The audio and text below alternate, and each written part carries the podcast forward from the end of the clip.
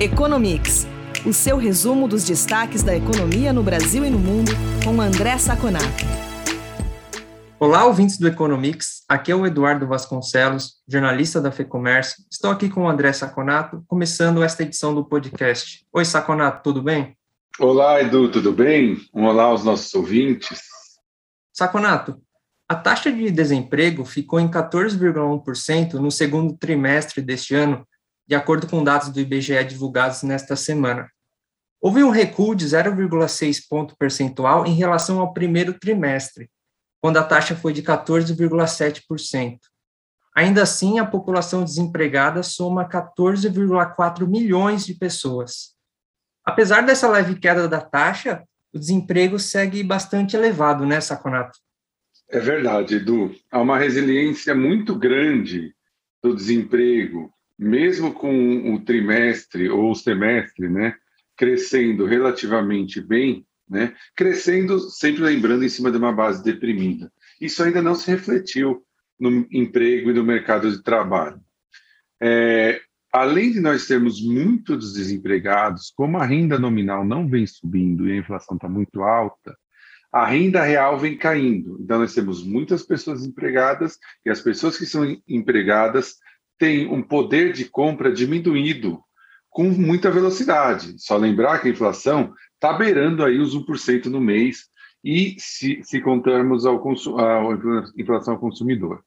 Então, é, uma, é um cenário muito ruim para uma recuperação econômica, dado que a renda e o emprego são os grandes pilares do consumo. E o consumo é um dos grandes pilares do P I B. Isso, no futuro, vai ter uma influência negativa. Tem outros dados que são muito interessantes da P N A D que mostram que a situação ainda está muito ruim. É, o número de subocupados, que são aqueles trabalhadores que nós já falamos em outros podcasts, que eles estão empregados em menos horas do que eles poderiam ou mesmo gostariam, atingiu um recorde de sete milhões e meio de pessoas. Né? É, no segundo trimestre do ano anterior, só para a gente ter uma ideia, eram cinco vírgula seis milhões de pessoas. E aí, se eu, sum, se eu sou, vou faço uma soma do número de pessoas subutilizadas, as desocupadas, subocupadas por eficiência, insuficiência de horas de trabalho, chega a trinta e dois vírgula dois milhões de pessoas. E se ainda eu somo as pessoas desalentadas, que são as pessoas que desistiram de procurar emprego, esse contingente vai para trinta e sete vírgula oito milhões. Isso é uma boa radiografia de como o mercado de trabalho ainda está muito ruim. Como nós discutimos, né, no nosso último podcast especial do P I B, que já, já se percebe uma desaceleração da economia brasileira e mundial, esses resultados ainda são muito mais preocupantes. Quer dizer, o fôlego para crescimento da economia brasileira parece estar se exaurindo. Saconato, no episódio especial sobre o P I B do segundo trimestre, que a gente gravou nesta semana, vimos que a indústria teve um recuo de zero vírgula dois por cento entre abril e junho. O I B G E também divulgou que houve uma queda de um vírgula três por cento na produção industrial em julho em relação ao mês anterior. A que se deve essa nova baixa na indústria nacional? É, Edu, é, como nós falamos nessa primeira parte, é, o poder de compra da população começa a diminuir muito fortemente, porque a renda nominal é, não cresce, cai até, e a inflação começa a subir muito. Isso é um dos fatores que afetam a indústria, quer dizer, o poder de compra diminui e faz com que as indústrias não consigam vender. Um segundo ponto, que é um ponto muito curioso, muito exótico, principalmente para a indústria automobilística, é a tal da crise dos semicondutores. A, a indústria limita muito, na, na automobilística, limita muito a sua oferta, porque não tem semicondutores para colocar no carro. Inclusive, eu tenho visto é, é, empresários reclamando que eles não têm mais pátio para colocar os carros semi-prontos, esperando esses componentes. Isso também afeta demais a indústria. Um outro ponto que eu acho muito interessante a gente citar, porque no senso comum se tem a ideia de quando aumenta a inflação, quem está vendendo ganha, né? Porque aumenta os preços e é um ganho para o pro produtor, ou para o vendedor, ou para o comerciante. Isso é uma falácia. Só para o nosso ouvinte ter uma ideia, a inflação da indústria, medida pelo I B G E, nos últimos doze meses foi de trinta e cinco por cento. quatro vezes maior praticamente que a inflação de preço ao consumidor. Isso significa que os produtores eles estão tendo um, um aperto ainda maior da margem de lucro, porque estão absorvendo uma parte dessa, dessa inflação.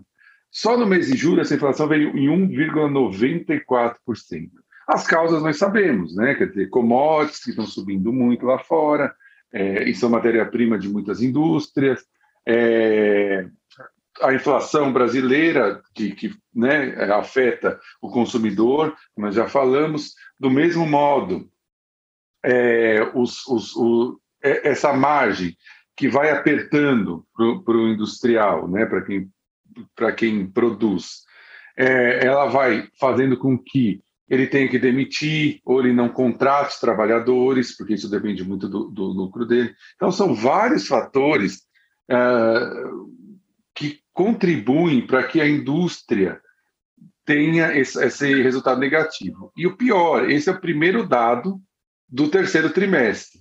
Então, já mostra para a gente aí uma dificuldade que nós podemos ter no terceiro trimestre. Eu acredito, Edu e ouvintes, que as previsões de P I B que estavam acima de cinco para dois mil e vinte e um vão começar a baixar de cinco.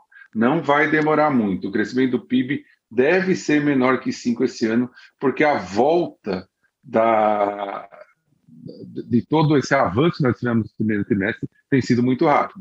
Um exemplo disso são que os estoques estão começando a ser queimados, ou seja, eh, se imaginava um crescimento muito grande, se recompo- teve uma composição de estoques, e agora as indústrias estão usando, por isso também a produção está bem menor. Mas realmente nós temos aí um cenário um pouco difícil para a indústria no final, até o final do ano. Saconato, você mencionou a possibilidade de as projeções do P I B do Brasil caírem é, nos próximos meses. É, isso já está acontecendo nos Estados Unidos, né? A variante Delta e a inflação estão assombrando a economia norte-americana? Estão sim, Edu, estão sim. É, principalmente o setor de serviços, o setor de turismo, já estão sentindo muito a influência dessa nova variante. Só para nós termos uma ideia, né, eles já estão chegando próximos de mil e quinhentos óbitos diários, enquanto nós aqui no Brasil agora estamos em tendência de queda em seiscentos óbitos. O número de casos lá chegando a cento e setenta mil casos diários, enquanto no Brasil nós temos pouco mais de vinte mil casos, para a gente perceber a severidade da pandemia lá, principalmente nos não vacinados, né? Nas mortes, são noventa e nove por cento das mortes, os óbitos são em não vacinados. Isso já começa a influenciar, por exemplo, do sentimento do consumidor americano, que é um índice medido pela Universidade de Michigan, um índice muito famoso, e caiu para o menor nível desde fevereiro, cento e treze vírgula oito. Só para ter uma ideia, a previsão do mercado era cento e vinte e três. Aí a Universidade de Michigan vai para esses consumidores e pergunta por quê que vocês estão com esse, essa preocupação maior. E aí a resposta é muito óbvia, delta e inflação. É, vários bancos já cortaram, como você falou, a previsão de P I B para os Estados Unidos. O que era entre seis vírgula cinco e sete está se consolidando entre cinco vírgula cinco e seis. Né? É, um, um outro dado interessante, que é o I S M Industrial, é um indicador mensal que é baseado numa pesquisa de gerente de compras de trezentas empresas manufatureiras nos Estados Unidos. Apesar de ter tido um pequeno aumento em agosto, de cinquenta e nove vírgula cinco pontos para cinquenta e nove vírgula nove, o índice decomposto em emprego, por exemplo, caiu de cinquenta e dois vírgula nove para quarenta e nove. O que representa isso? Números abaixo de cinquenta representam contração, ou seja, está tendo uma contração de emprego nos Estados Unidos. É, a economia americana e, e os agentes americanos, consultores, estavam muito animados há um, dois meses atrás, começam a ver a delta inflação como uma limitação de crescimento muito séria.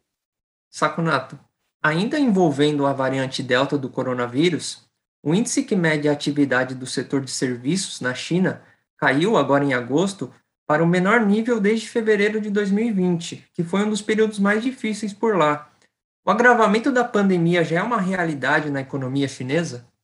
Sem dúvida, Edu, sem dúvida. É, apesar dos dados lá serem muito obscuros em relação a óbitos, em relação a, a, a casos, dá para perceber pelos dados econômicos que isso já acontece. Um outro, um outro dado, que é um termômetro do setor de serviços, que é o P M I, ele mostrou uma queda de cinquenta vírgula três em julho para quarenta e nove vírgula dois em, julho, em agosto. O que, que significa isso? Que o setor de serviços chinês já está se contraindo, não é só que ele está crescendo pouco. Tá? É, o governo chinês, por conta da, dos excessos monetários, das grandes exposições de dívida do setor corporativo e da inflação, começou a diminuir os auxílios monetários e fiscais que ele estava dando. Agora, com o, o, o recrudescimento da pandemia via Delta, isso ficou mais sério. Eu não tenho incentivo e tenho problemas de restrições de, de locomoção. É, é interessante imaginar o que vai acontecer a partir de agora, porque o Xi Jinping, que é o atual governante, ele vai ter que ser recolocado ou não ao poder em dois mil e vinte e dois. Então, é possível que ele force um pouco a barra, né, para que a economia não caia. E talvez faça aí, volte a fazer política monetária e até fiscal mais expansionista. Mas é aquela história que a gente já conhece aqui no Brasil. Se você estica muito a corda, você consegue algum resultado no curto prazo, mas o médio e longo prazo é muito ruim. Mais um problema para se juntar a todos os problemas estruturais que a economia chinesa já começa a mostrar, apesar de que os dados oficiais nem sempre mostram. Saconato, é isso por essa semana. Obrigado pela entrevista. A gente volta a se falar na próxima edição do EconoMix. Muito obrigado, Edu, pela nossa conversa. Muito obrigado aos ouvintes que estiveram conosco até agora. E nos falamos na próxima edição do EconoMix.